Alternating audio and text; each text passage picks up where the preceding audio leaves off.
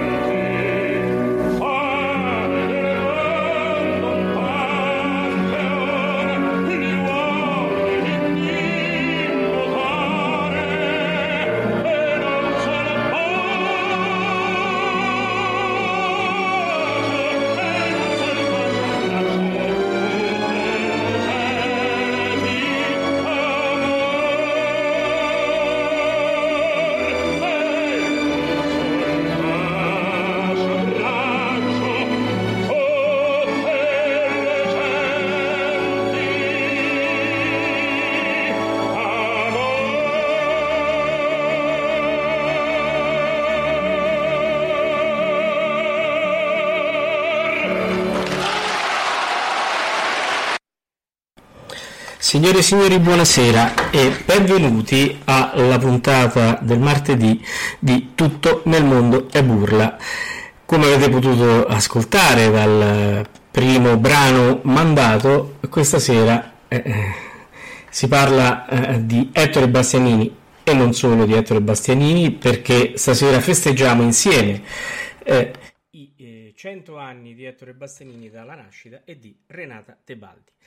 Per questo eh, ringraziamo eh, l'Associazione Internazionale Ettore Bastianini e, e, la Fondazione Renata Tebaldi per la collaborazione. Io intanto saluto eh, l'altro padrone di casa, Alvin Valerio. Ciao Valerio. Ciao, ciao Paolo, ciao a tutti gli intervenuti e a tutti i nostri radioascoltatori.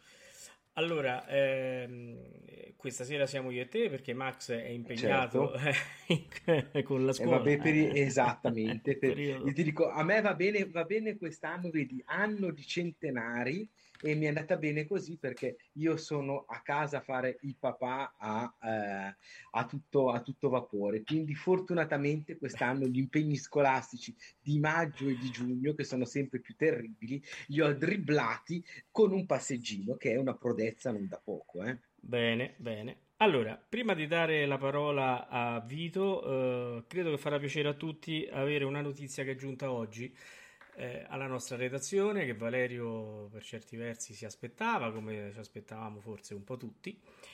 Il 17 giugno l'Arena di Verona inaugurerà eh, la sua stagione con Carmen e la inaugurerà in onore di Renata Tebaldi e Ettore Bastianini. Quindi una bella notizia che ci fa piacere dare a tutti un tributo giustissimo e un tributo certo. che veramente eh, da, una, da, una, fondazione come quella dell'Arena eh, di Verona ci si poteva aspettare, ma non era del tutto scontato.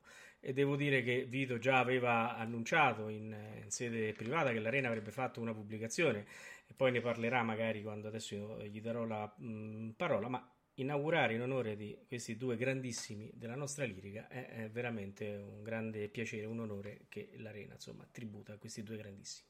Bene, allora eh, io lascio la parola, eh, non prima di aver salutato Angela Rigoli, la presidente della, dell'Associazione Internazionale Ettore Bastianini che è tra noi, a Vito Stabile che è il segretario in questo momento facente funzione di presidente. Vai Vito. Allora, buonasera a tutti e grazie. Grazie agli intervenuti, grazie a chi si è collegato e grazie agli oratori. I ringraziamenti a Meria Radio perché continua la collaborazione per ricordare Ettore Bastianini, diciamo anche che abbiamo una collaborazione per ricordare anche altri grandi che cantarono con Bastianini, cosa che molti diciamo, enti e istituzioni si dimenticano perché è dall'anno scorso che ci sono centenari in atto, quindi noi dell'Associazione Bastianini e voi di Ameria Radio ce ne, ce ne ricordiamo ancora.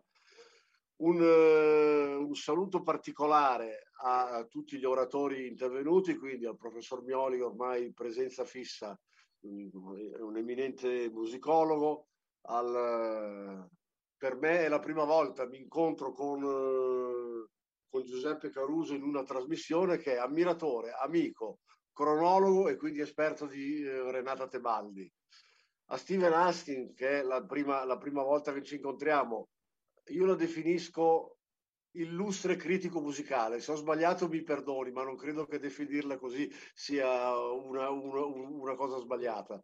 Valerio, tu e io siamo di casa ormai, lo dico a tutti, abbiamo in collegamento la signora Cecilia Nizza da Gerusalemme, quindi questa è una cosa che ci fa, che ci fa molto piacere. Un ringraziamento particolare perché è, è doveroso alla Fondazione Bracco che sponsorizza l'attività dell'associazione per il centenario di Ettore Bastianini e due brevi paroline proprio di introduzione, quindi non voglio togliere agli oratori di questa sera il gusto di dirlo loro. Gli anni venti sono stati una meraviglia dal punto di vista lirico per l'Italia. Chi era vivente ha potuto ascoltare tutti quelli che erano nati prima del 20 e che poi hanno cantato negli anni 30 e negli anni 40 chi è nato nel 20 ha potuto ascoltare tutti quelli che sono nati negli anni 20 e parliamo di grandi periodi storici della lirica italiana, che è una tradizione nostra che si può essere definita la lirica mondiale. Stasera uh, chiedo scusa Piero se ti rubo una tua definizione, parliamo di due miracoli vocali di cui si festeggia il centenario e quindi io auguro un buon ascolto a tutti. Casomai in sede di ringraziamenti parlerò della, del volumetto dell'Arena di Verona, va bene?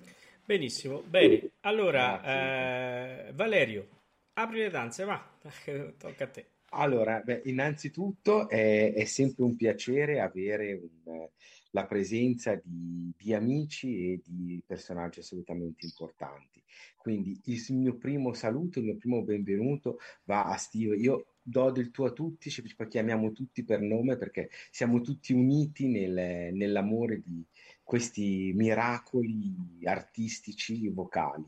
Poi evidentemente un ringraziamento particolare va a Peppino Caruso con l'affetto e l'amicizia che, eh, che, ci lega sempre nell'amore e nella condivisione di, di esperienze e documentazioni. Evidentemente ad Angela che è il, la nostra presidente che ha guidato in eh, questo periodo anche con Vito e nell'anno del centenario di Bastianini e evidentemente l'ultima persona che nomino appunto del, del parterre de Roi è appunto il professor Piero Mioli, anche lui un amico Piero che eh, sarà proprio lui a iniziare con la presentazione storica e la collocazione storica di queste due grandissime voci. Però allora, naturalmente... scusa Valerio, eh, prima di far partire il professor Mioli, eh, dobbiamo far partire il secondo ascolto, vero? Es- esa- esatto, infatti volevo dire esattamente questo, grazie Paolo.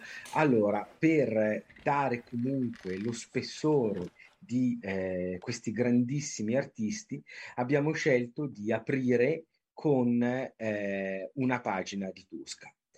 Eh, naturalmente Renata Tebaldi è stata una delle più grandi tosche del secolo allieva di Carmen Melis, altrettanto grandissima tosca, cosa che capita veramente poche volte, possiamo dirlo con, con buona pace di Carmen Melis, la Tebaldi ha superato già una grandissima maestra. Dall'altra parte abbiamo anche la possibilità di ascoltare lo Scarpia di Bastianini, che eh, non era e per molto tempo non è stato sicuramente un ruolo con cui si identificava immediatamente.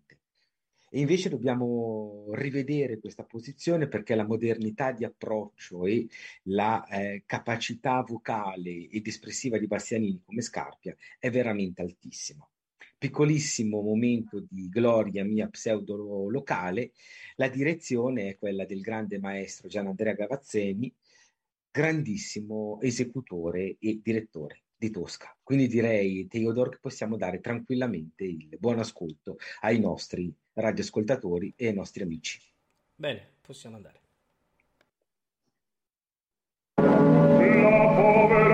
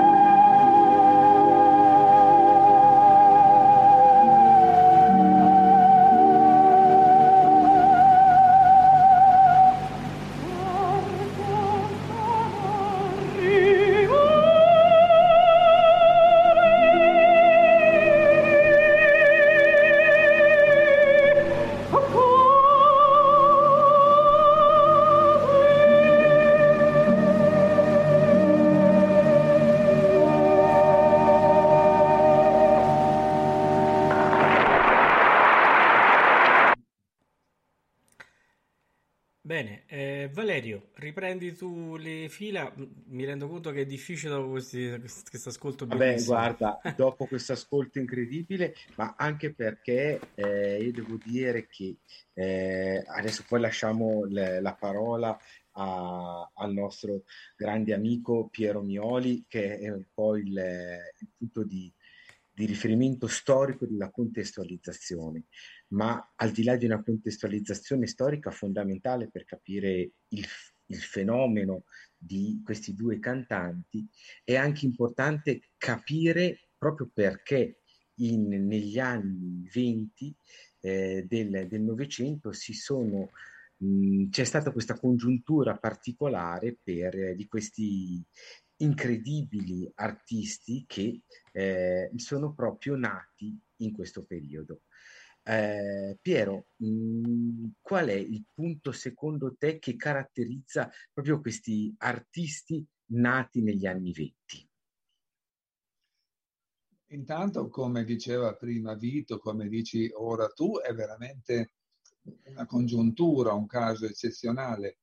Noi che siamo abituati a trafficare con le cronologie, le storie, eccetera, conosciamo anche perlomeno a, a, per sommi capi eh, i cantanti che sono nati nei decenni precedenti e anche negli anni seguenti. Quindi abbiamo le carte in regola, voglio dire, per mettere in rilievo questi fenomeni. Per cui la ragione, tu suggerivi un'ipotesi di ricerca di ragione, questo non credo che sia facile dire. Io ricordo, per esempio, da te spesso sentito dire che eh, negli sviluppi non solo delle arti, che sono i, i, settori che ci interessano, ma anche negli altri settori, conta molto, è un po' sinistro dirlo, ma conta molto una guerra.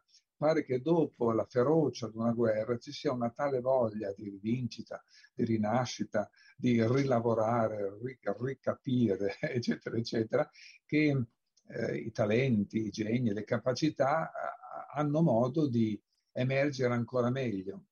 Non so se questo possa, possa funzionare. Certo è che quest'anno celebriamo eh, Tebaldi e Bastianini, l'anno scorso c'erano Di Stefano e Corelli, eh, l'anno prossimo c'è la Callas, poi ci sarà Bregonzi e poi, poi ci sarà Leontin Price, perché no? Che credo che sia l'unica vivente di questa, di questa certo. felice certo. decade è mancata da poco Antonietta Stella, che come sapete è stata un'insignia rappresentante di, di, questo, di questo, periodo. E io ho citato anche Leontin Price, grandissima cantante verdiana, però fatalmente tutti gli altri sono italiani. Quindi eh, l'Italia ha inventato il melodramma, con tutto il rispetto per altri cantanti stranieri, penso anche a Birgit Nilsson per esempio, non è che abbia fatto tantissimo, nel nostro settore, però quello che ha fatto la stessa Tosca della Nilsson per certi aspetti è eccellente, certo. per non parlare di Turandot, di Aide e così via. Però ecco, italianità, quindi voci, voci sovrane, voci ricche, voci potenti, voci estese, voci belle e così via. E credo che possa essere significativo un rapporto, un confronto da farsi fra questi cantanti, questi due che celebriamo oggi, Tebaldi e Bastianini, che militavano, come sappiamo, nella scuderia della Decca. Il certo. fatto è che proprio dopo la guerra, quando cominciarono a uscire le edizioni integrali, che sono benedette, io per esempio mi sono avvicinato a queste cose soprattutto per studiare le opere e poi in un secondo momento per conoscere le voci avrei fatto fatica, se fossi nato qualche decennio prima, a studiare per bene le opere, non potendo ancora disporre di edizioni integrali. Sono edizioni integrali o quasi, comunque intere, eh, Tebaldi, Bastianini, poi Simeonato, e poi del Monaco, e poi Siepi nella Decca, e eh, Callas di Stefano, Gobbi, Barbieri dall'altra parte. Credo che la nostra fortuna a questo punto sia addirittura doppia perché abbiamo ascoltato, possiamo ancora ascoltare questi cantanti della Decca che celebriamo proprio l'apoteosi del canto italiano e con quegli altri che sono un po' diversi effettivamente. Conosciamo tutti i presi in mani della Callas. In effetti tra Callas e Tebaldi c'è stato una sorta di convergenza su alcuni personaggi verdiani, alcuni personaggi pucciniani, però i meriti maggiori della Callas sono più di carattere belcantistico, tutto sommato, e, e la Tebaldi invece si è espressa ulteriormente nell'ambito del verismo. Lo Chenier, la Callas l'ha fatto una volta, che io sappia, la Tebaldi non l'ha mai mollato durante tutta la, la sua vita. Del resto la Tebaldi da giovane, eh, gli strenui difensori della Tebaldi, naturalmente lo sono anch'io, non a oltranza in certi aspetti, dicono ma da giovane cantava anche la, le nozze di Figaro, eh, Don Giovanni, eh, Guglielmo Tell, l'assedio di Corinto, tutte belle cose, per quello che ho sentito, eh, egregiamente risolte, però il suo cuore, insomma la sua anima volgeva verso il Verdi maturo, Puccini e il verismo. Credo di non offendere la Callas dicendo che il suo cuore invece fosse un po' precedente. Gluck, eh, certo Mozart poteva fare di più, anche la Callas di, di Mozart, la, la, che ne so, la, la eh, la clemenza di Tito o, o Idomeneo nella bocca della Callas sarebbero stati eh, sicuramente molto ben risolti. Poi Bellini, Donizetti e così via. Quindi credo che possa essere un vantaggio per noi avere potuto disporre di queste edizioni dove i soprani con delle belle convergenze, perché la Ida della Tebaldi è quella che è, ma anche quella della Callas, voglio dire, è, è stata è stata eccellente per non parlare di Tosca o di altre cose.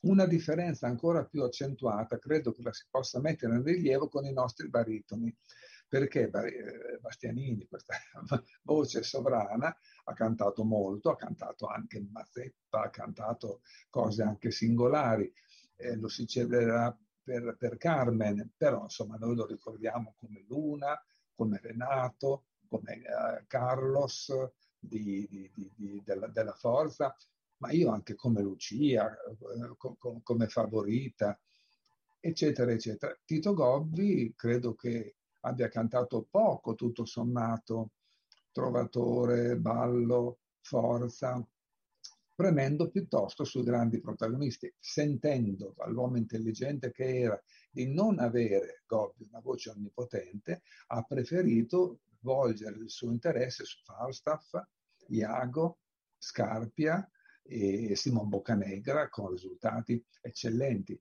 Continuo a insistere su queste differenze per mettere in rilievo la fortuna, tutto sommato, che credo che abbiamo avuto a vedere, a, conoscere artisti contemporanei, grandi artisti, ma così notevolmente eh, diverse, diversi.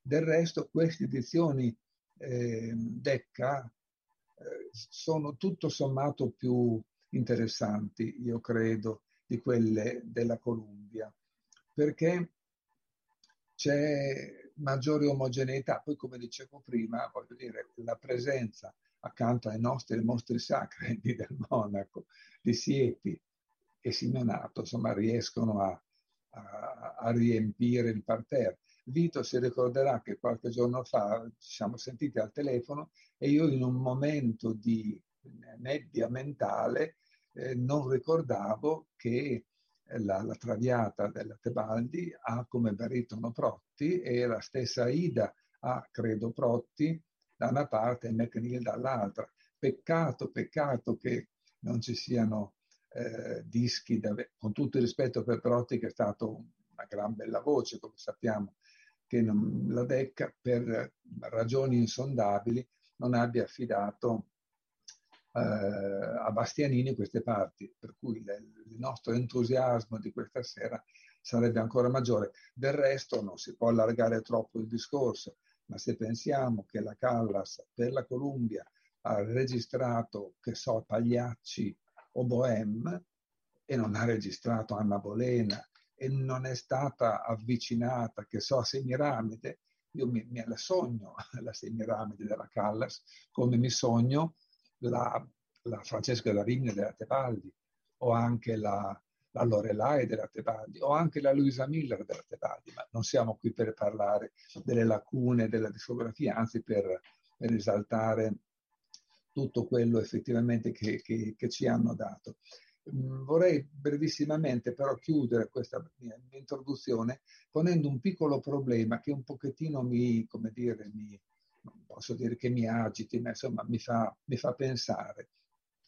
Quale può essere, secondo voi, così magari abbiamo anche quella bozza di tavola rotonda che dicevamo, quale può essere stato il rapporto di Tebaldi e Bastianini con i registi? E sapete perché lo dico? Perché ascoltando i dischi della Tebaldi, io ogni tanto avverto la mancanza di una buona mano registica. Quando è nel lirico la Tebaldi si arrangia, eh, numi, pietà o, o cose del genere sono superative.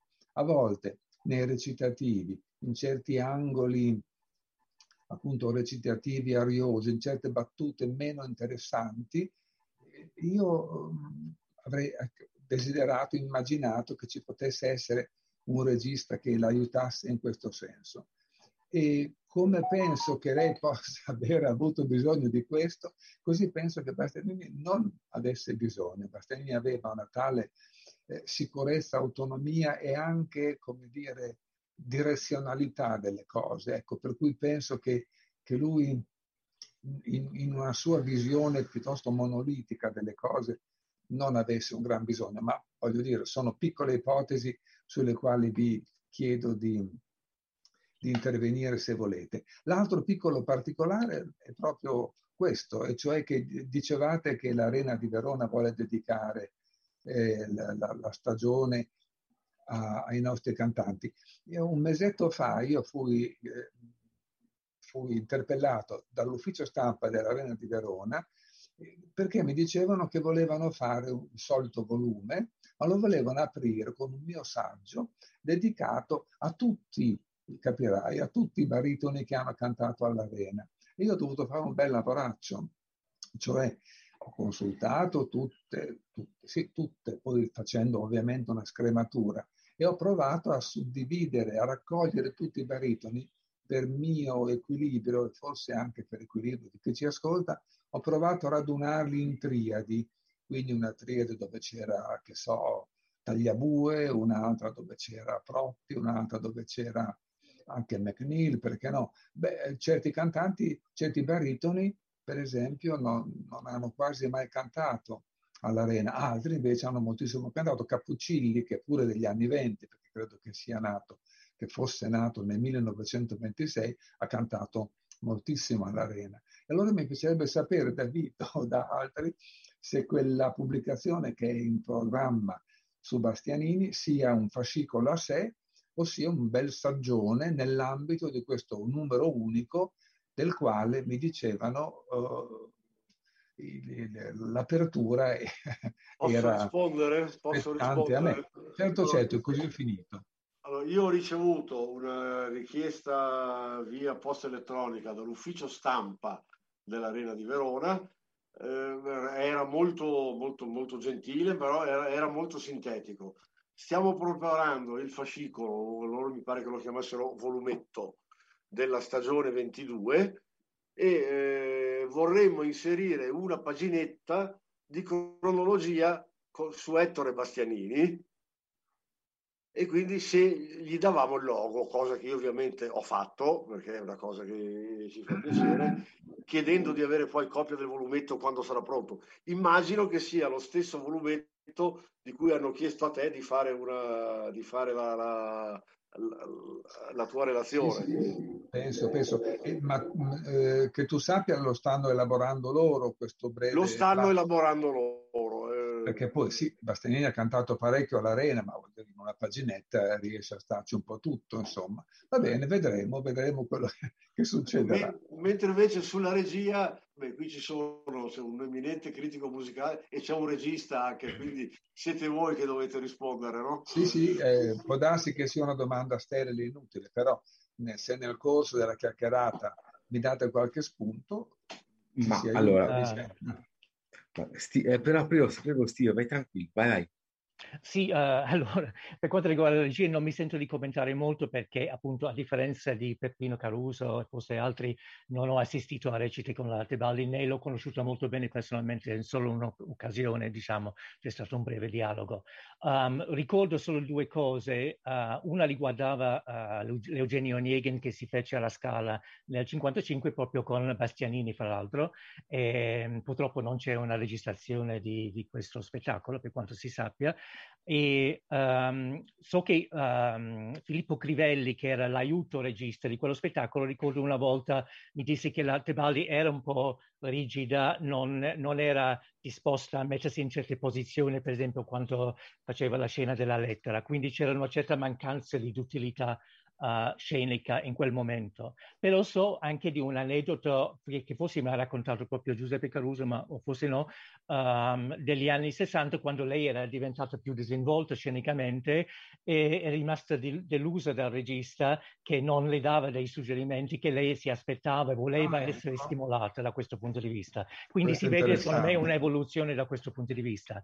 Vorrei certo. aggiungere brevemente che uh, la uh, Tebaldi è stata ferma nel condannare la deriva registica di questi ultimi anni, cioè ultimi anni, chiaramente fino, fino a quando era in vita, e bisogna ammirarla per questo, secondo me, perché ha riconosciuto uh, una direzione spa- francamente sbagliata e ha avuto il coraggio di denunciarla. Mi spiace che non sia stata molto ascoltata. Ecco.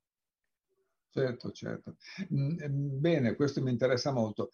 Io, ehm, non avendola mai vista, ovviamente, quando parlo di eventuali suggerimenti registici, pensavo più all'accento, pensavo più alla mm. parola, all'interpretazione che non alla scena, che davvero proprio mi sfugge. Se penso alla differenza che c'è per Cappuccilli fra Simon Boccanegra di Gavazzeni e Simon Boccanegra di Abbado in mezzo al quale c'era stato lo spettacolo di Streller, ecco, capisco cosa possa significare una grande mano registica e immagino che anche la Tebaldi avrebbe potuto servirsene, o forse l'ha fatto, e forse l'ha fatto, insomma, t- t- tante, tante recite sono esemplari, per cui il discorso può cominciare a finire.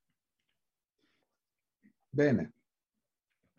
Ma invece secondo me il discorso va allora, sicuramente a livello registico per i video che abbiamo a di testimonianza, riconosciamo una, una asciuttezza e una compostezza a Bastianini incredibile e un certo tipo di, mh, di gestualità efficace alla Tebaldi quindi sicuramente più tradizionale, sicuramente più legata ancora alle pose sceniche, ma nella sua semplicità comunque con un certo tipo di, di efficacia.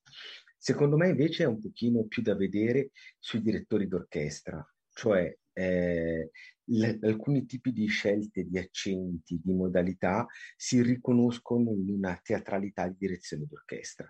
Quindi la mia idea e eh, Vitto diceva che io sono un regista, il che è anche vero, ma mh, secondo me il primo regista mh, proprio mh, teatrale per la modalità tipica della retorica, che è l'opera, deve essere il direttore d'orchestra, laddove consiglia a un cantante il colore giusto, l'accento giusto, la modalità espressiva, teatrale corretta. E in questo è un'altra grandissima nostra mancanza attuale. I grandi direttori mh, italiani, tradizionali, capo di tutto è sicuramente Serafin, che dava una teatralità registica alla direzione d'orchestra infatti se pensiamo a eh, grandi direzioni come può essere appunto la Bohème del, della Tebaldi, che fa diretta appunto da Serafina, ha una anche teatralità veramente forte. Quindi secondo me sì, regia sicuramente, ma anche direzione d'orchestra. Certo, certo. Credo soprattutto laddove ci sia da montare uno spettacolo. Eh, se Serafin eh, un bel giorno incise la, la Bohème con, con, con Tebaldi, Bergonzi e così via, si è trovata davanti questa grande artista, grandissima artista che aveva già cantato la Bohème cento volte, non so in che misura possa averla istruita, può darsi che fossero già, come dire, eh, stati eh, messi in condizione di collaborare e ci fosse una, un'automatica sintonia. Però hai ragione eh, Valerio, è, è, fondamentale, ma il, il direttore deve, deve, guardare l'orchestra, deve guardare i cantanti, deve guardare l'intonazione, deve guardare il ritmo, certo, mille cose a cui, a, cui, a cui badare. Quindi purtroppo se troviamo se... degli scolamenti anche con i grandissimi direttori d'orchestra, si intende, non voglio mica parlare soltanto di coloro che ascriviamo un po' alla routine. Sentivo un intervento no, sì, di eh, No, ero io. Eh, Paolo. Allora, eh, anche se ah, in un articolo mm, che ho letto poco tempo fa eh, su uh, la Tebaldi che parlava eh, della forza eh, del maggio musicale insieme a, mh, mm, al maestro Mitropoulos e lei che l'aveva cantata tante volte si è trovata in difficoltà perché il maestro Mitropoulos voleva accenti eh, eh, un tipo di interpretazione proprio nella dizione che non era quella dei canoni che eh, si erano portati avanti fino a quel momento. E lei dice che all'inizio tutta la compagnia, di cui faceva parte Mario Del Monaco, Aldo Protti, Fetoria Barbieri e Cesare Siepi, eh, erano rimasti spaz- eh, spiazzati da questo modo eh, di eh, intervenire proprio sulla recitazione di forza.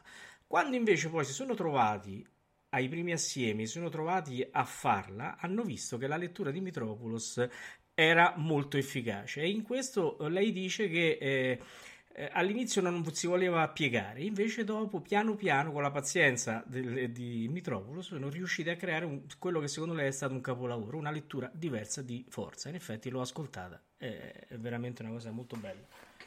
Interessante, certo, certo. Vai Valerio, Direi penso possiamo dare le, il prossimo ascolto, direi. Assolutamente sì, sì. Benissimo. Andiamo con l'altro ascolto, vai pure, eh, Cavalleria, eh, se non vado errato, vero Vito? Esatto, Cavalleria, sì.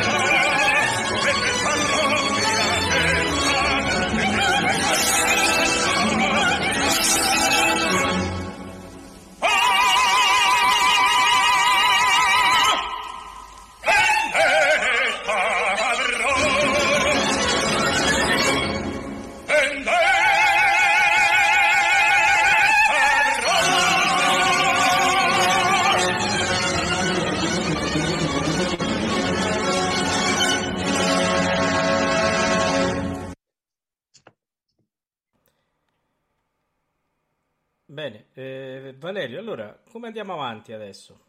Ma allora andiamo avanti con, eh, con Steve che eh, ha, mh, mm, con cui abbiamo concordato di trattare un, un, argomento che è per certi versi complementare e speculare a quello che abbiamo visto con, con Piero. Cioè, da un'altra, come diceva giustamente Piero, abbiamo due mh, mm, scuderie, che sono quelle della DEC e quelle della EMI, che hanno anche un certo tipo di approccio vocale, un certo tipo di coerenza nel, nel loro parterre. Le incisioni live invece per certi versi rimescolano molto le carte, fortunatamente, creando anche delle occasioni per certi versi unici, eh, uniche e irripetibili. Per esempio la tosca che abbiamo appena sentito, quella del, dell'inizio, abbiamo di Stefano, Tebaldi e Bastianini. Quindi fondamentalmente tre eh, e Gavazzeni che eh, erano comunque agenti in diverse eh, scuderie che si trovano invece nella, nella modalità di teatro, quindi liberi da vincoli, a cantare tutti insieme, creando anche dei fortissimi contrasti e positivi in molti casi. Ecco, qual è la, la grandezza delle, delle incisioni e dell'ascito di questi live, secondo te? Allora, uh, vorrei partire da una statistica. Uh, ci sono, secondo i miei calcoli, più di 180 registrazioni complete di uh, recite operistiche con l'Altebaldi. È un grosso numero, un numero cospicuo. Uh, io personalmente non ho sentito tutte queste registrazioni perché ci vorrebbe molto tempo e quindi per forza bisognerebbe fare una selezione e cercare di orientarci in tutto questo materiale. Um, prima forse è utile chiederci perché c'è così tanto materiale ed è dovuto al peri- periodo storico in cui ha vissuto la Tebaldi, mentre negli anni 40 e 50 la maggior parte delle registrazioni dal vivo provengono dalle trasmissioni radiofoniche, con qualche uh, registrazione effettuata anche all'interno del teatro per l'archivio. Dagli anni 60 in poi Uh, molti potevano portare un registratore, riuscivano a portare un registratore dentro il teatro, molti spettatori appassionati e registrare le opere che, a cui assistevano e anche molti addetti ai lavori, tra cui gli stessi cantanti, uh, avevano la possibilità, grazie a questi registratori più uh, piccoli, agevoli, uh, di registrare le proprie recite. E questo significa che per le ultime recite dell'Arte Balli in campo operistico, cioè uh, le ultime Gioconde, Fanciulla del West, per esempio, le Bohème, abbiamo uh, quasi tutte le recite che ha cantato sono registrate e esistono testimonianze. Questo è un fatto molto interessante che permetterebbe un giorno, grazie anche alla, alla cronologia anche discografica che ha, uh, ci ha fornito Giuseppe Caruso, di uh, tracciare una storia critica della sua carriera molto dettagliata e sarebbe molto interessante tentare di fare questo lavoro che richiederebbe però grande impegno e molto tempo. Um, le suddivisioni che vorrei fare, vorrei fare tre o quattro soprattutto, e vorrei partire dal, dalle opere uh, che furono dalla Tebaldi uh, riesumate o comunque riprese dopo un lungo periodo di uh, dimenticanza, diciamo. E ci furono diverse e nessuna di queste opere fu poi incisa dalla Decca. la prima, in termini di cronologia nel, della composizione dell'opera, um, e il Giulio Cesare di Handel. E uh, Altibaldi nel 50, nell'estate, a Pompei, in un teatro all'aperto, Uh, partecipò alla prima uh, rappresentazione italiana del, di questo capolavoro di Handel. Può sembrare incredibile oggi che non si tentò di rappresentare quest'opera prima in Italia, ma così è e si utilizzò uh, un'edizione di un musicologo di nome Oscar Hagen, uh, che era attivo nel, in Germania negli anni 20, dove si fecero le prime riprese uh, delle opere serie di Handel. Un'edizione per alcuni aspetti discutibile, ehm, per esempio il ruolo di Cesare e, um, assegnato a, a, Cesare Siepi, no? un basso che canta un'ottava sotto uh, diciamo, il castrato che ha, ha cantato nel, uh, cantò nella prima esecuzione a Londra. Uh, tuttavia, um, io personalmente trovo che sia Siepi sia la Tebaldi, che naturalmente canta nella tessitura giusta, riescono a dare uno spessore storico a questi personaggi che hanno cambiato le, la, storia dell'uomo, uh, che difficilmente si ritrova nelle interpretazioni odierne, che sono molto più leggere, quasi parodistiche, uh, uh, presentano tutta la storia più come un divertissement, diciamo, che non come qualcosa che unisce anche il comico, ma anche elementi di tragedia. Uh, bisogna ricordare che, fra l'altro, uh, Handel uh, scriveva per un pubblico che conosceva molto bene i drammi di Shakespeare e quindi avevano una concezione piuttosto seria di questi personaggi come Cleopatra e lo stesso Cesare. Um, allora, poi c'è il fatto interessante perché non associamo tanto la Tebaldi al canto di coloratura e soprattutto al canto endeliano, Uh, non era una vera virtuosa da questo punto di vista, è inutile nasconderlo, tuttavia ci sono aspetti molto apprezzabili del suo uh, fraseggio proprio nel canto di agilità. E secondo me questi aspetti uh, apprezzabili derivano dalla um, dalla sua formazione pianistica. Lei uh, aveva voluto in un certo momento fare addirittura la concertista del pianoforte, aveva studiato pianoforte per diversi anni prima di iniziare lo studio del canto e secondo me si sente proprio nel modo di articolare le frasi, di uh, scranare le note, anche di rendere con uh, la bellezza di ciascuna nota. Abbia, c'è quella vecchia metafora che a me dava un po' fastidio, devo dire, qualche anno fa, della collana di perle per descrivere una, una, una scala oppure una, una volata no? uh, di un, un, soprano in un canto di coloratura. Tuttavia, siccome uh, adesso uh, il, il, le agilità vengono eseguite spesso con un timbro piuttosto gutturale e, e da una velocità estrema, uh, sono tornato ad apprezzare queste metafore e capire la sua logica uh, legata alla bellezza musicale. In fondo, cioè, quindi questa interpretazione di Cleopatra, uh, che è un ruolo molto impegnativo, ci sono tante arie, um, da, appaga molto sia dal punto di vista musicale sia dal punto di vista teatrale, perché uh, la Tebaldi è bravissima anche nei recitativi, devo dire. Um, poi, sempre procedendo cronologicamente, arriviamo a un'opera di Spontini, uh, Fernando Cortes, che la Tebaldi cantò uh, per la prima e unica volta nel 51, che era un anniversario spontiniano, uh, cent'anni dalla, dalla morte, e um, cantò quest'opera al San Carlo, per fortuna c'è la registrazione, e qui veramente scopriamo una Tebaldi anche grande, forse ancora più grande come spontiniana rispetto a come era come endeliana, diciamo, e, ehm, perché proprio ha la capacità di sostenere queste melodie lunghe uh, con grande dignità, con un uh, gusto classico, ma nello stesso tempo investire queste melodie con molte, molte e molta uh, tensione espressiva.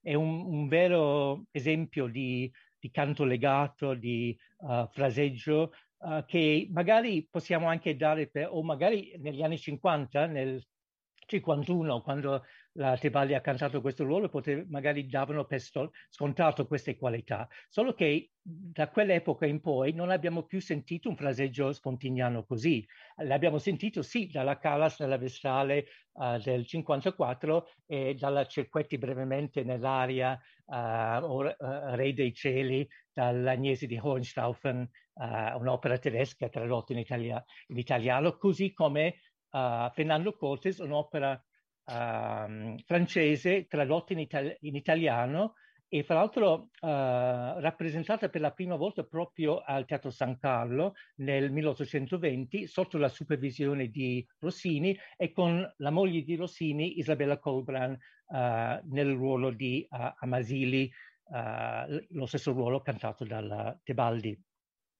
Poi solo un mese dopo uh, la riesumazione di uh, Fernando Cortes ci fu la registrazione sempre a San Carlo, sempre sotto la direzione di Gabriele Santini, dell'assedio di Corinto a cui uh, ha accennato Piero prima. Uh, anche questo secondo me è una um, registrazione notevolissima, soprattutto per la Tebaldi devo dire, gli altri sono un po' inferiori ma non, non indegni. Um, in quest'opera di nuovo c'è il gusto um, classicheggiante, diciamo, del fraseggio e qui la Tebaldi si rivela sulle sue capacità di tragedienne, diciamo, la, la, capacità di essere tragica ma in senso classico, non in senso romantico o verista, diciamo. E di nuovo c'è un um, curioso legame con la Colbran, Isabella Colbran, la moglie di Rossini, perché fu lei sempre nel 1820 a creare il ruolo di Anna nel Maometto II e quel Maometto II che poi fu tras- trasformato a Parigi nel Siège de Corinth e poi di nuovo tra- uh, tradotto in italiano come l'assedio di Corinto. Ed è un po' paradossale che l'assedio di Corinto, la traduzione uh, it- italiana della seconda versione, abbia avuto più successo dello, dell'originale uh, opera italiana Maometto II. Poi nello stesso anno, quell'anno di uh, anniversario spontiniano, fu anche un anniversario di uh, Verdiano, come sappiamo, 50 anni dalla morte. E uh, la Tebaldi fece diverse cose importanti in quell'anno per Verdi, ma soprattutto uh, riesumò Giovanna d'Arco, un'opera che appunto del primo Verdi e non associamo di solito il primo Verdi alla Tebaldi, infatti fu l'unica opera di quel periodo che lei cantò. E di nuovo, secondo me, è un'interpretazione straordinaria che meritava di essere incisa uh, dalla Decca. Uh, fra l'altro um, ci sono um, tre, uh, lei cantò in tre luoghi uh, quest'opera e ci sono due registrazioni. Tra queste fosse preferibile quella della RAI di Milano dove si trova accanto Carlo Bergonzi ed è veramente un bel sentire. Uh, secondo me la Tebaldi di nuovo a suo agio nelle agilità, agilità anche di forza in quest'opera, quindi molto diverse da quelle di, uh, di Handel. E, uh, è stata uguagliata in qualche momento dalla Caballé che incise l'opera in disco e anche dalla Netrebko che ha cantato quest'opera alla Scala qualche anno fa, però non è stata superata e poi lei mantiene proprio una idiomaticità di fraseggio uh, che queste rivali che non possono uguagliare secondo me. Um, quindi queste sono tre opere molto importanti. Poi uh, ci sono altre opere che lei cantò in teatro, più di repertorio, uh, ma non furono mai incise e sono diverse e sono molto interessanti. Uh, potrei partire dal, dalle nostre di Figaro, già accennato da, da, Piero prima. Um, purtroppo ci sono tanti buchi in questa registrazione, però è una registrazione sempre dal San Carlo di Napoli uh, con un cast tutto italiano e già questo fatto è affascinante per me perché si sente un grande contrasto rispetto alle registrazioni realizzate per esempio a Vienna o a Glyndebourne per esempio uh, negli stessi anni 50. E la Tebaldi veramente è perfetta come contessa, uh, quindi assolutamente una registrazione da scoprire del 54. Um, ehm, poi ci sono i ruoli wagneriani, uh, tre ruoli di cui uh, due abbiamo delle registrazioni, l'Elisabetta nel Tannhäuser del 50 e l'Elsa del, nel Lohengrin del 54, poi c'è anche un'altra registrazione, però diciamo del 54 dal San Carlo.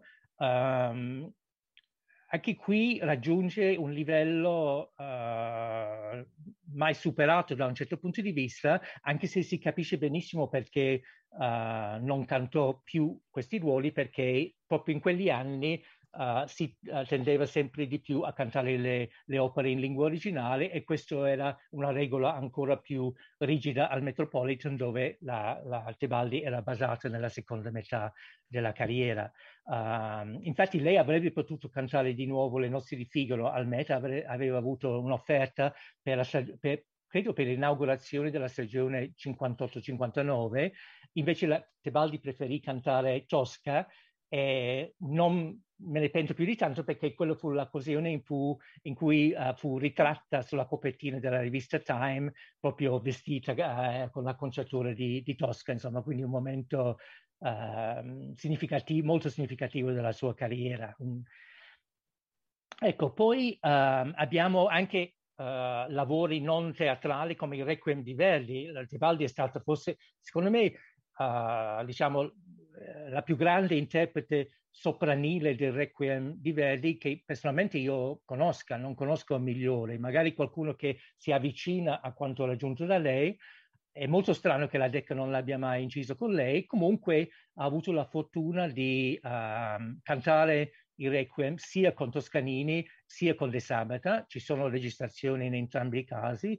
E, um, la Tebaldi credo che preferisse quello con uh, De Sabata, che fosse più rifinita in ogni dettaglio, che la Decca poi scelse di pubblicare una ventina d'anni fa, forse qualcosa in più.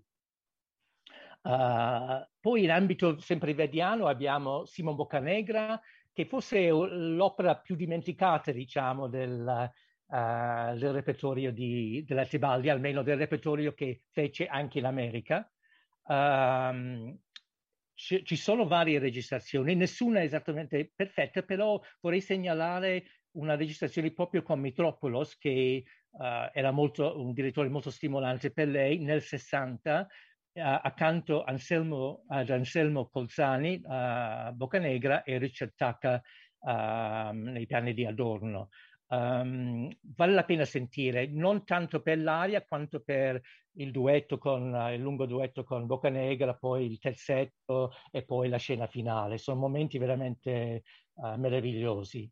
E poi Falstaff, uh, la Tebaldi fu una grande Alice uh, in molte occasioni e ci sono diverse registrazioni. La mia preferita, non conosco tutte, però la mia preferita tra quelle che conosco è quella diretta da Mario Rossi nel 1962, sempre a Napoli, il luogo, il teatro prediletto della Tebaldi in Italia.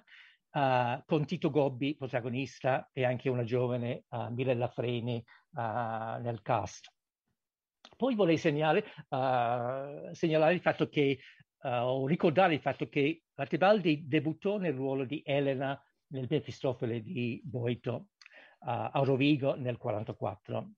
In seguito cantò Mefistofele diverse volte, uh, soprattutto nel ruolo di Margherita, ma un paio di volte cantò sia Margherita che Elena ed esiste una registrazione di una uh, esecuzione in forma di concerto nel 66 alla Carnegie Hall di New York con Carlo Bergonzi in quest'opera. Quindi possiamo sentire sia la Margherita sia la Elena della Tebaldi e devo dire la sua Elena, ma anche la Margherita, ma la sua Elena è assolutamente meravigliosa e sentire queste due voci fon- fondersi è un'esperienza da non perdere, insomma, quindi consiglio fortemente questa registrazione, che ha anche un valore storico, essendo il ruolo del debutto della Tebaldi.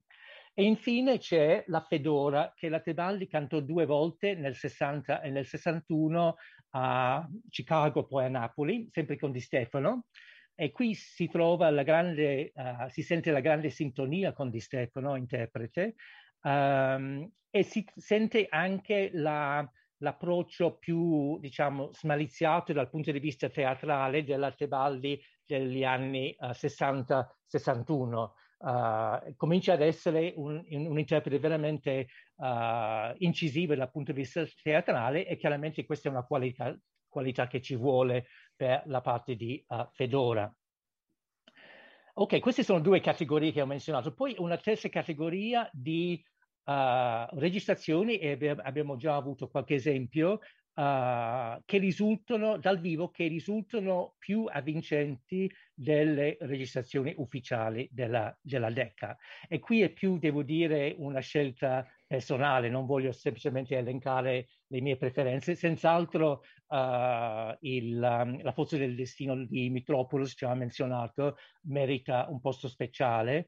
Um, tra l'altro fu il debutto della Tebaldi uh, nella forza, anche se si era preparato indubbiamente molto bene, e lei fra l'altro ha detto che um, fu Mitropolo stesso a venire loro incontro. Indubbiamente i suoi tempi sono diversi da quelli della tradizione, uh, uh, quindi non c'è dubbio su questo, però anche lui venne incontro a loro, non, non, è, non fu, furono sol- soltanto loro a, a adattarsi a, ai suoi tempi, ma i risultati sono uh, notevolissimi ed è una delle interpretazioni più espressive della Tebaldi, insieme però alla uh, recita catturata in video, uh, già menzionata appunto prima, a Napoli nel 58 con Corelli e con Bastianini della Forza del Destino, sempre. Allora, Ecco. Allora, adesso mi dispiace, ma eh, ti devo fermare perché eh, gli spazi nostri ah, sono, ah, scusa, scusa, sono, sì, sono sì. quelli radiofonici. Sì, sì, no, ma, certo, certo. ma, colgo l'occasione appunto di, hai parlato di questa grandissima forza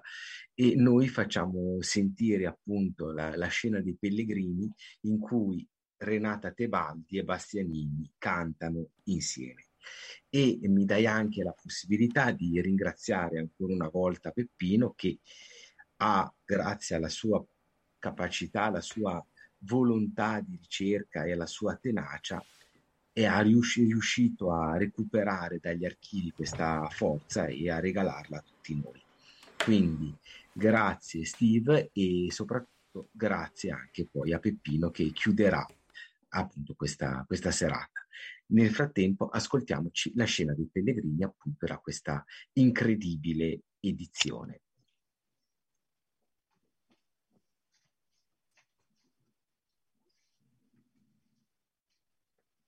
Scusate un inconveniente tecnico, faccio ripartire il brano.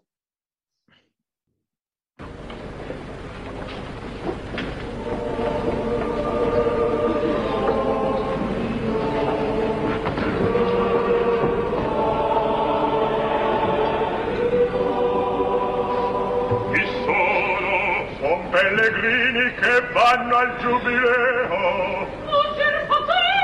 passino attendia angelo preghiamo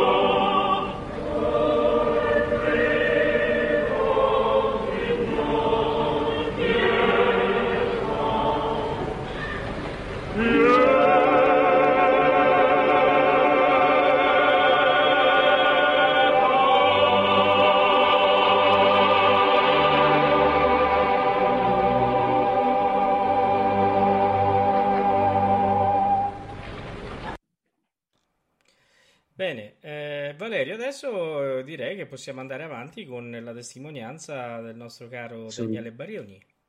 Esatto, assolutamente, perché è una testimonianza importante. Sì, è una testimonianza raccolta sabato mattina con il maestro Barioni e ve la facciamo ascoltare subito.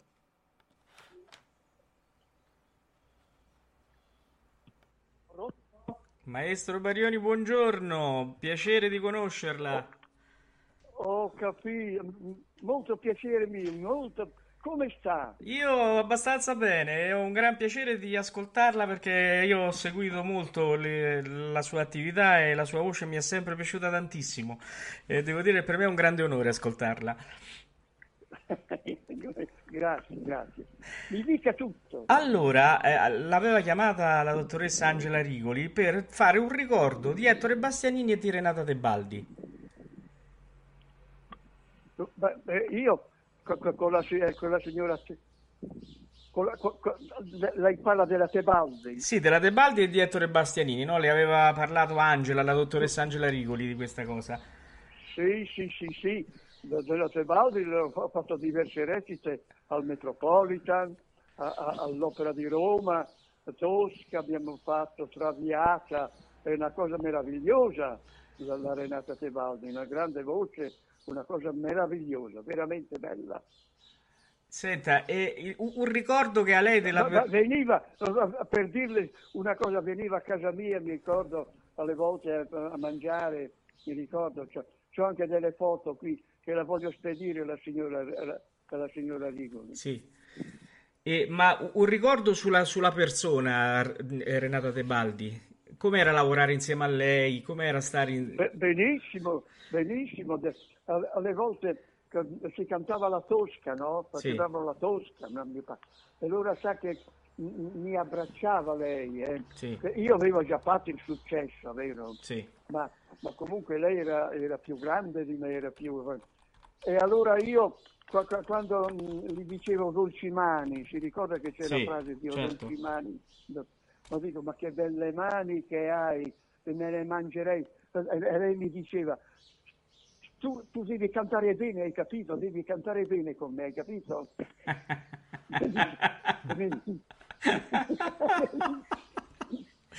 Diceva, no, no, no, era una grande donna, era una grande donna, sì, sì, una, la Tebaldi. Sì, sì. Oh, invece... Ma tante, ma tante, ma tante recite abbiamo fatto, eh? Lei qual è quella che, che, che ricorda con, con, più piacere?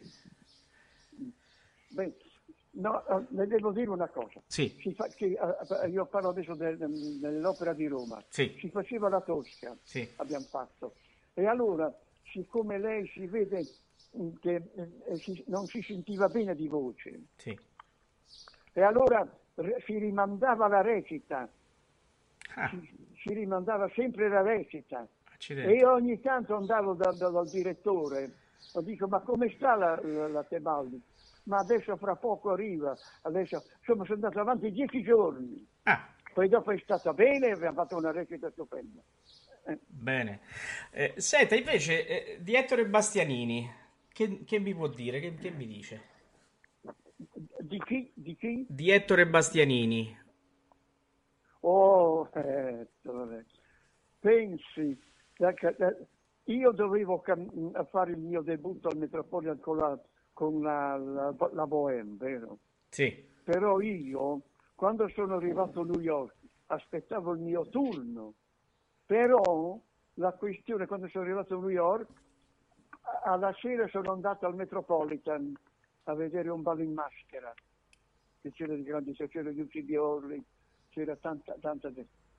L'indomani mattina, ero, ero, allora ero in, ero in, in albergo Sì. Il, mi sente bene lei? Benissimo, benissimo, la sento molto bene. Ecco. Allora l'indomani mattina squilla il telefono a casa, nella mia stanzetta che avevo all'hotel e mi invitava il direttore, Mr. Bing, al, nel suo ufficio.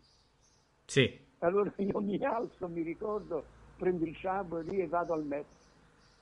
E allora mi fa, lei Barioni sa la Tosca, mi ha chiesto. Ma certo che la so la Tosca, l'ho scritta io, si può dire. e allora dice, se, se, la sentirebbe di cantarla. Ma dico, ma, ma certo, perché allora, allora io dicevo sempre sì, eh, perché eh, se beh, va, certo. va, se non va andrà. Eh certo. Allora dico, sì, ma, ma quando? quando? Dice, questa sera, perché alla sera c'era la Tosca lì. Sì. E, e, il tenore era Giuseppe Campora. Mm. Conosco. E allora, allora Campora si è sentito male, non so che cosa è successo.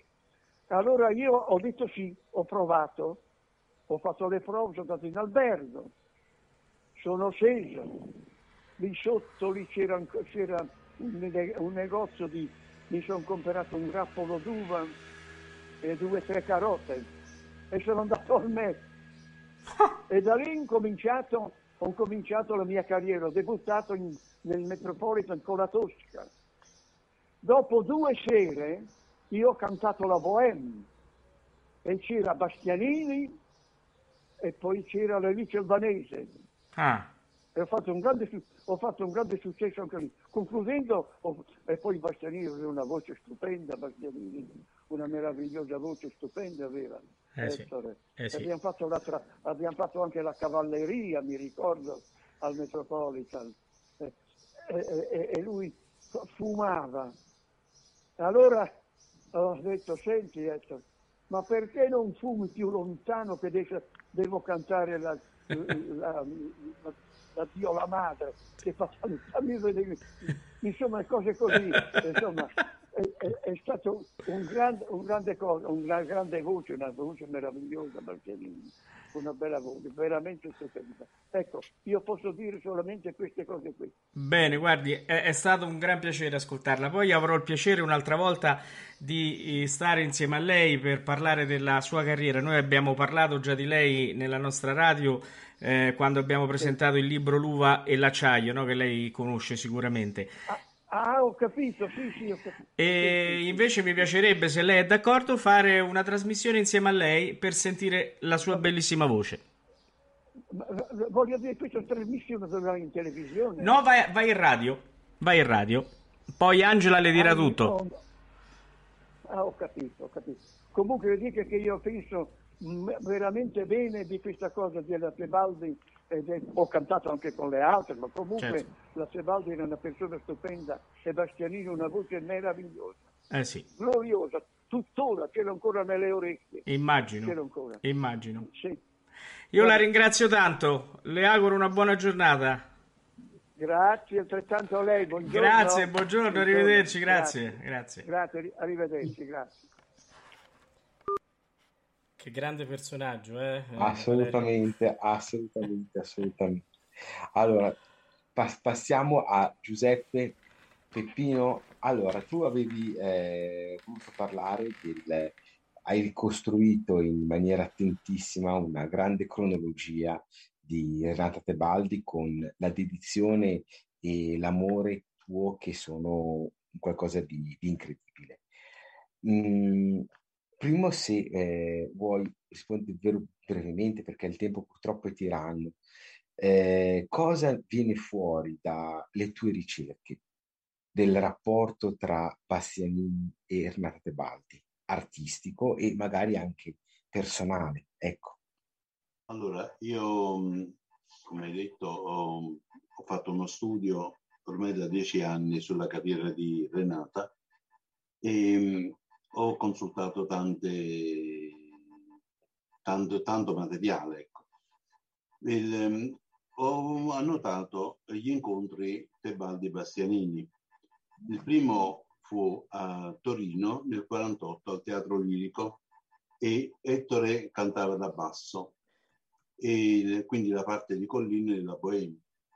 Poi eh, successivamente si sono incontrati il, per l'Eugenio Nieghin alla Scala del 54 e mm, di questo Eugenio Nieghin c'è tutta la storia, che direi una leggenda sulla registrazione, perché eh, si, dice, si diceva che era stato registrato il nastro dato a qualcuno che doveva darlo, eccetera, eccetera, eccetera. Ma nel 70 noi offrimmo un milione di lire, ti parlo in 70, non di 500 euro di oggi, che magari è una cifra, però insomma, eh, a chi potesse darci questo nastro. Avevamo fatto una bella raccolta, no, no, insomma avevamo i nomi per, per dare questo. E il nastro non è mai venuto fuori, quindi io credo che non sia mai stato registrato, oppure se è stato registrato è andato perso come sono andate perse tante registrazioni. Successivamente eh, Tebaldi, Renata ed Ettore si sono incontrati al Metropolitan con due concerti meravigliosi. Nel 1955, il 31 gennaio, lei ha debuttato al Metropolitan e già nel 15 febbraio c'era un grande concerto con Tebaldi, Bastianini del Monaco. Il successo fu enorme. Io ho, conosco i brani ufficiali e ci furono anche dei bis che non sono stati riportati dalla stampa perché e gli spettacoli dopo il programma ufficiale i critici andavano via, quindi nessuno ha registrato, nessuno ha notato che cosa hanno cantato dopo. Però il successo fu tale che fu chiesto agli artisti di replicare il concerto il 15 marzo ancora al Metropolitan, quindi il concerto con Tebaldi del Monaco Bastianini. Loro hanno cantato insieme opere di Verdi, quale la Ida, forse il destino è traviata, e mancato anche un Otello, perché nel 61, all'incisione, alla seconda incisione dell'Otello da Tebaldi, era stato prescelto Bastianini. Poi per motivi organizzativi è andato, non è stato diciamo, prescelto, insomma il motivo non lo so, però sono stato a Vienna proprio la settimana scorsa, parlavo proprio con una mia amica carissima di Vienna che mi ha fornito tanto materiale proprio sulla, eh, sullo Chenier di Vienna, che poi ti manderò pure. E, Grazie. E appunto eh, lei diceva, dice, era previsto Ettore Bastianini nel ruolo di Ago, però fu prescelto un'altra volta Protti e quindi fu ricostruito il, il trio Tebaldi e del Monaco Protti. Diciamo che poi eh, manca eh, Traviata, loro hanno cantato tante volte la Traviata insieme ed anche eh, ci fu il concerto del 56 all'Opera di Chicago, del quale noi l'abbiamo quasi completamente, ma mancano dei pezzi, fra cui proprio il duetto di Traviata Tebaldi Bastianini, che chiudeva proprio quel, quel concerto. E, ehm, ed anche un'occasione mancata fu l'Adriana di Napoli. Di questa Adriana fu fatta la prova generale, esistono frammenti, ma proprio pochi secondi del video di questa Adriana, evidentemente era un telegiornale, perché oltretutto anche, sono anche dei filmati muti, e mh, ci sono foto, ho diverse foto di, questo, di questa prova generale, però alla prima eh, Renata dette forfè per, per motivi di salute quindi non potette fare questa Adriana che sarebbe stata meravigliosa. Anche la signora Olivero, pregata da Tebaldi, che la ringraziò con un fascio di fiori immenso dopo per aver salvato la stagione dell'inaugurazione. E concerti che hanno fatto insieme, abbiamo un concerto della RAI del 7 gennaio del 57, il concerto Martini e Rossi, che di recente l'abbiamo ricostruito tutto quanto, con, tutti, con i quattro brani della Tebaldi e i quattro brani di Bastianini. Già da qualche anno ho dato ad Angela questo materiale. E poi eh, il concerto di Chicago che abbiamo. Io posso dire poco di Bastianini perché per, per ragioni anagrafiche non l'ho potuto ascoltare. Fortunatamente ho sentito Renata sia nella Gioconda che nei concerti. E diciamo serbo nel cuore questo, questo ricordo meraviglioso. Perché insomma già ne abbiamo parlato altre volte di, questo, di lei. E mi dispiace di non aver sentito Bastianini perché ho sentito tanti cantanti importantissimi qui a Napoli da, dalla Sutherland eh, Schwarzkopf eh, Christoph eh, tutti quanti. Però Bastianini purtroppo ha chiuso troppo presto la sua eh, carriera e la vita terrena, purtroppo. E questo, diciamo, è il, ehm, adesso de, come cronologia della Tebaldi io sto integrando anche le critiche in originali, ehm, quindi sto facendo una ricerca molto minuziosa di questo materiale e sto cercando di mettere insieme qualche cosa in modo tale da salvaguardare anche tutto il materiale cartaceo che ho qui a casa.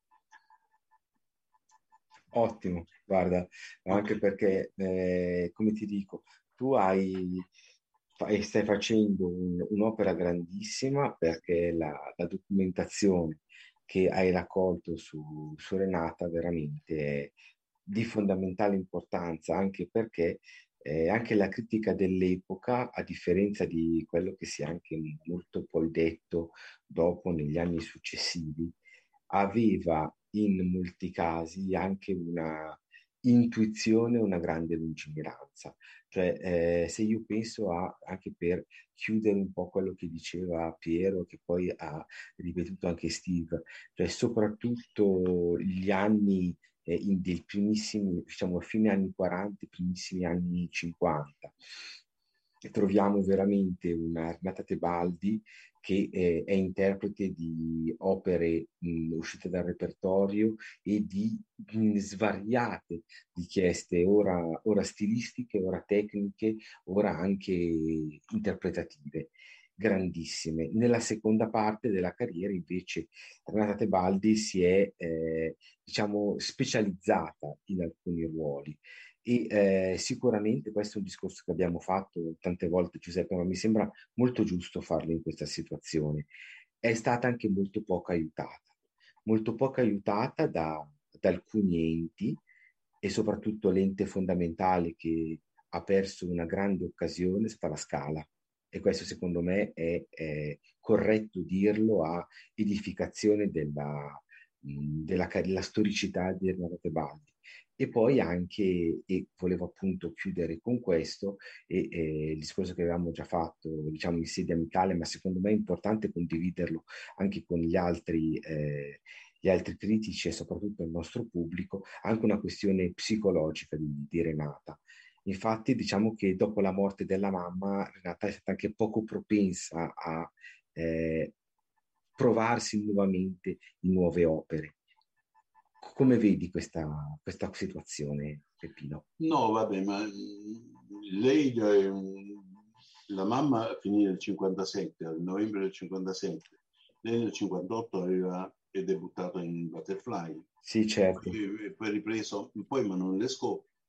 E, e, a proposito della Scala, e dopo la Tosca e dopo la, l'Andrea Scenier del 59-60, lei aveva proposto alla Scala di cantare la Madama Butterfly e poi anche alle Bocca Negra e poi alla Monolesco. Purtroppo le negarono queste tre opere perché praticamente avevano già preso impegni con altri cantanti, però se, eh, con, eh, senza sincerità, ecco.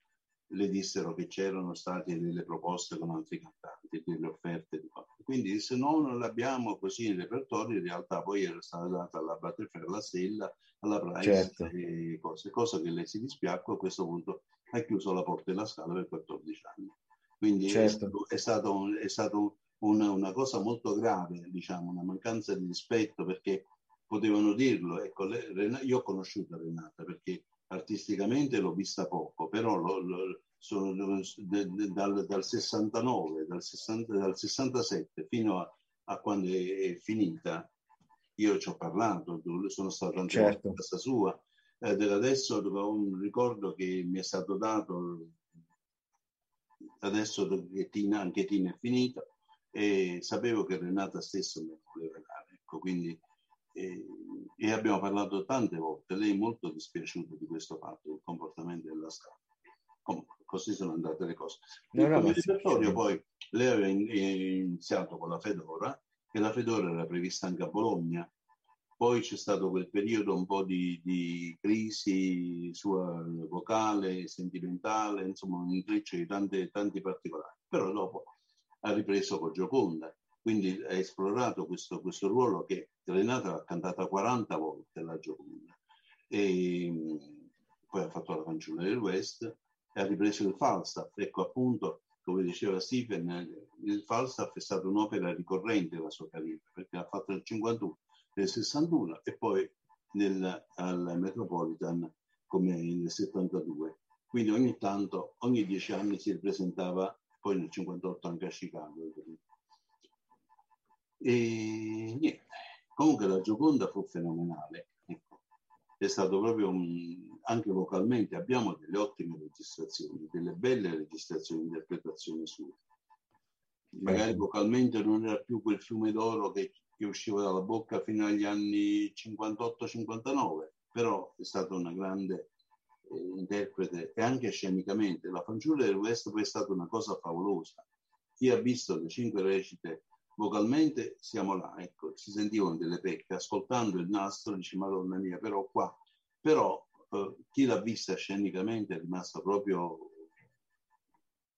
impressionato. Ecco, certo, ma anche poi è un ruolo particolarmente difficile, la partita poker, insomma c'è... Sì, vabbè, ma al di là della partita poker, certo. eh, abbiamo, abbiamo, le foto, abbiamo delle, delle diapositive, purtroppo non c'era un video perché al Metropolitan ehm, adesso stanno uscendo delle registrazioni, così come pure c'era una registrazione dello Sceniere del 60 con Ettore che figurava come eh, America del Sud con un cast tutto, tutto, strano, ma in realtà era lo Sceniere del 26 aprile del 60 del, del Metropolitan.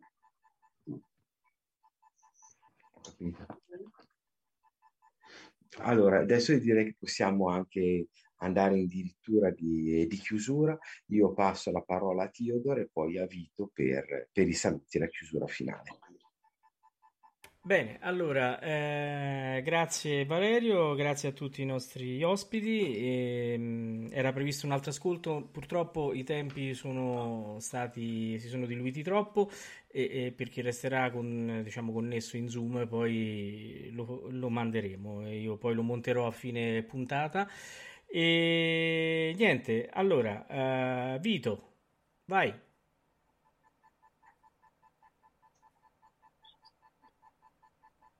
Hai il microfono chiuso, Vito? Ecco, vai. Scusate, ecco, no, l'estate si avvicina, però non dimentichiamo né Bastianini né, né la Tebaldi, qualcosa faremo anche durante l'estate tu Paolo ad agosto hai un festival, il 2 agosto so che parlerai di Bastianini, so che ci sarà Valerio, so che ci, ci sarà Piero Mioli. Io nel mio piccolo terrò due piccole conferenze per parlare di Bastianini e Tebaldi nei, nei posti dove vado in uh, villeggiatura. Non sarò a livello degli oratori di stasera, ma i cantanti saranno a livello di quelli di questa sera. Quindi un grazie a tutti e alla prossima occasione. Bene, eh, ringraziamo tutti, eh, ringraziamo anche cioè, Peppino che è il fornitore, se non lo spacciatore come lo, lo chiamo io, di tutte le opere che mandiamo con Renato Tebaldi.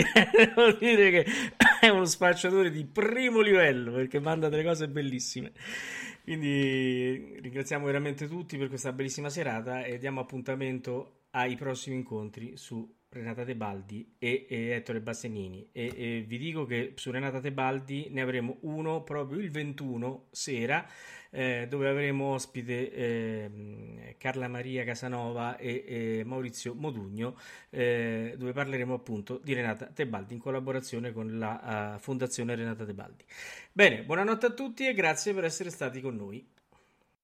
Buonanotte, buonanotte. Buonanotte. Buonanotte. Recording stopped.